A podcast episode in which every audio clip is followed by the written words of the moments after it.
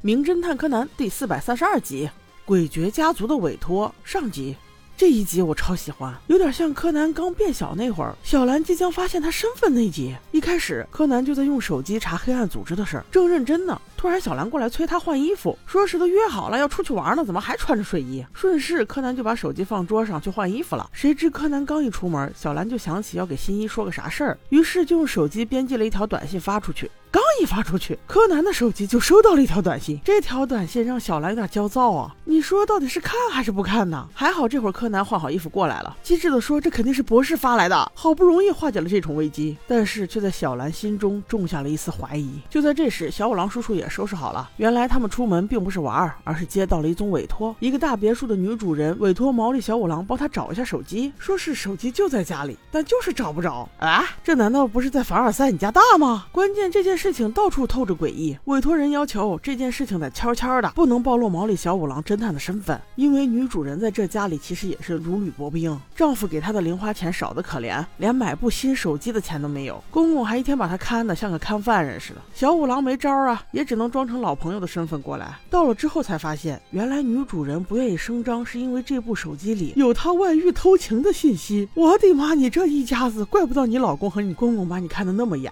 女主人说，她的手机是前天晚上丢的，手机里有很多外遇对象给她打的电话和发的信息。她昨天在自己找的时候，给她的手机打电话，她明明听到震动的嗡嗡声，但是就是找不着手机，而且在响了十几声之后，竟然被人接听了，但是刚一接没有说话，又给挂了。就在这时，窗外传来了一阵难听的竹笛声。女主人顺势强调道：“对了对了，昨天电话在接起的那几秒里也有这种声音，这是她的公公在练习吹竹笛，技术不行还总爱吹。那通过描述，叔叔也认为手机应该就在家里。他们的办法是找个借口去拜访家里每一个人，然后在这个房间里拨打电话，这样就能确定手机到底在哪。这第一个开刀的就是他公公，去到人家房里，毛利小五郎连忙跟老爷子打哈哈，小兰则是给目标手机打电话，这边刚一接通，老爷子就说他要去上厕所，这是不是有点太巧了？但不巧的是，应该不是他公公，因为手机又被接起来，然后迅速挂断，这明显不是双手捂着裆的老头能够完成的动作。第二个就是他家小叔子，他是一位小有名气的作家。巧的是，小兰在打电话的时候，他的手机正好响了；不巧的是，人家直接给接了，是出版社找他有事儿。这明显还不是，因为目标手机又被接起来，再次挂断。我只想说，你是不是有病啊？直接不接不就完了吗？第三个就是女主人老公男主人的工作室，这会儿她老公正好不在，小兰赶紧打电电话，正打呢，她老公就回来了，结果还是一样，接了再被挂断。正在大家都觉得奇怪时，门外的门铃突然响了，而且还响个不停。男主人说不用管他，肯定是出版社天天催催催过来催稿的。佣人们也习以为常，都不去开门。小五郎叔叔这会儿犯难了呀，全屋上下该找的地方都找了，如果找不到的话，可是拿不到委托费的呀。正郁闷呢，女主人竟然跑过来说她的手机给找着了，委托费可以照付，送客。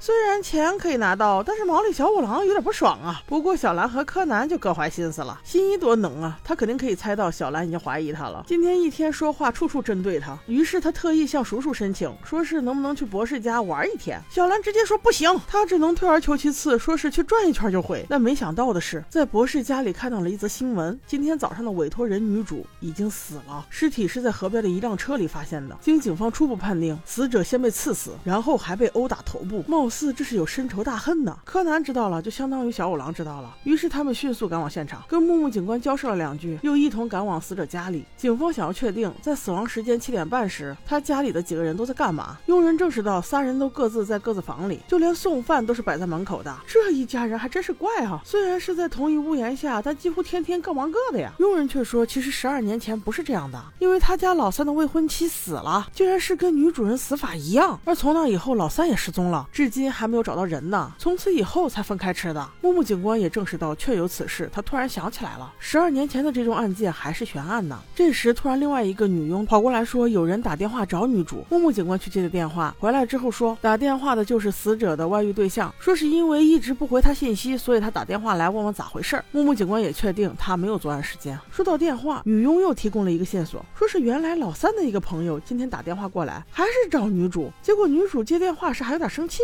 一直在强调我没有给你打电话呀。木木警官又给这个老三的朋友打去电话问怎么回事，对方说是因为接到了很多死者手机打来的电话，都是响几声就挂了，所以才打回来问问到底是咋回事儿，还莫名其妙的被女主人给嫌弃了。同样，他也没有作案时间。小五郎说死者说手机是有密码的。如果真的可以拨出去电话，也就是说已经解锁密码了。要不就是死者本人，要么就是知道密码的人，否则光解密就得花一天时间呢。那这不就是说，整天窝在房间里的那三个人？都有可能。小兰本以为柯南得到了这些线索，会给新一打电话交换一下意见，没想到所有的一切都是柯南主动提出的，根本就没有给新一打电话这个过程。小兰突然意识到，也许柯南就是新一。哈哈哈，我们来看一看下集他是怎么解密的。拜喽。